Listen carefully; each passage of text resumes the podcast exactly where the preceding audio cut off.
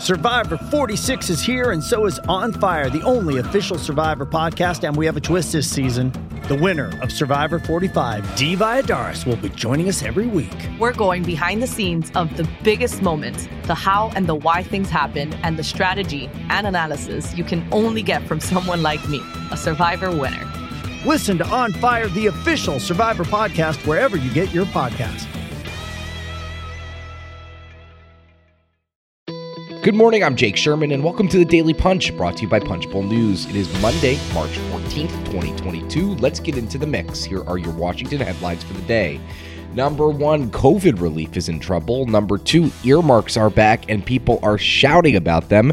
And number three, who we're watching this week. Let's get into the mix. Now, last week, uh, House Democrats had to remove their COVID relief money from a massive omnibus bill. Now, the administration has uh, at the administration asked for $22.5 billion.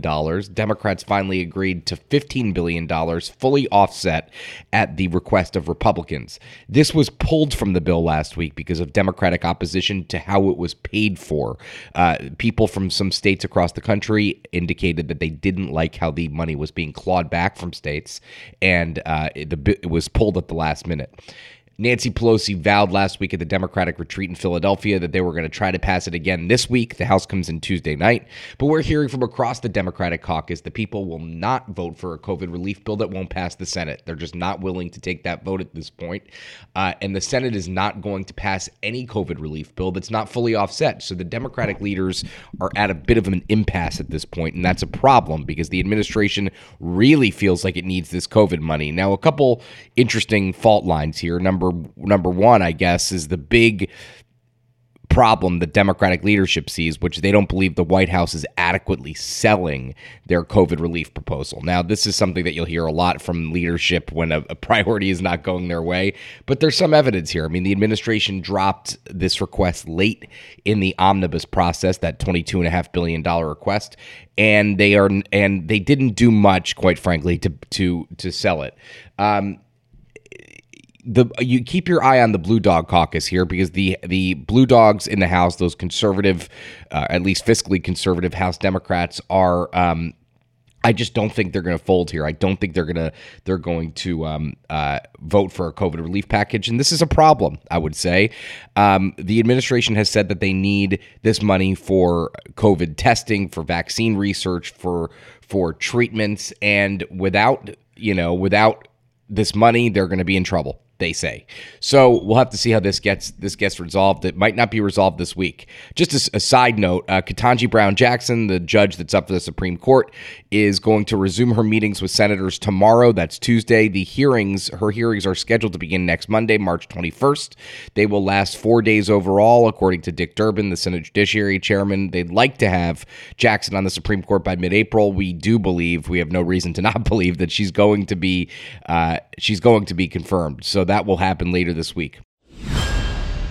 Number two story of the day earmarks are back, and Democrats are bragging about it. In that $1.5 trillion omnibus spending bill last week, uh, a group of kind of, um, uh, let's call them um, endangered politicians, got a ton of earmark money, and, and they are bragging about it, uh, trying to turn it into political victory, and it is a political victory for many of, the, many of them. Mark Kelly, Senate Democrat from Arizona, got more than $80 million for three military bases and $59 million for a light rail project in Phoenix.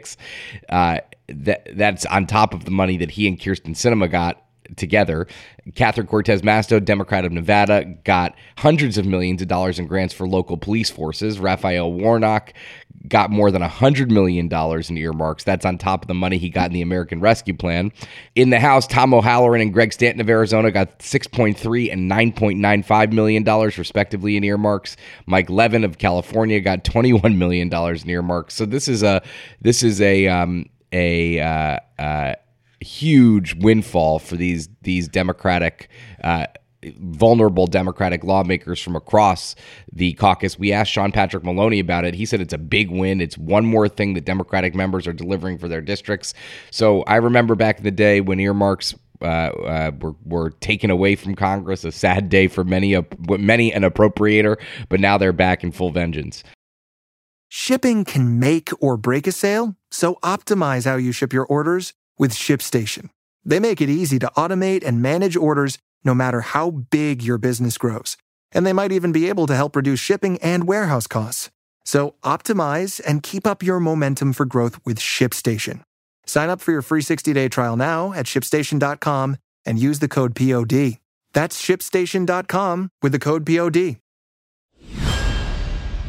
Two people we're watching this week for the number three story of the day. Federal Reserve Chair Jay Powell, the Fed's open market committee meets today and tomorrow and is expected to raise interest rates. We'll be um, uh, watching that. Obviously, it'll be a huge issue both politically and economically.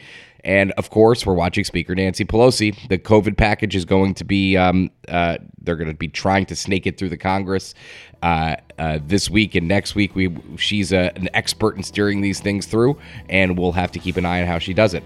And with that, leave us a rating and review. You could subscribe to Punchbowl News at punchbowl.news. Have a wonderful day and stay safe.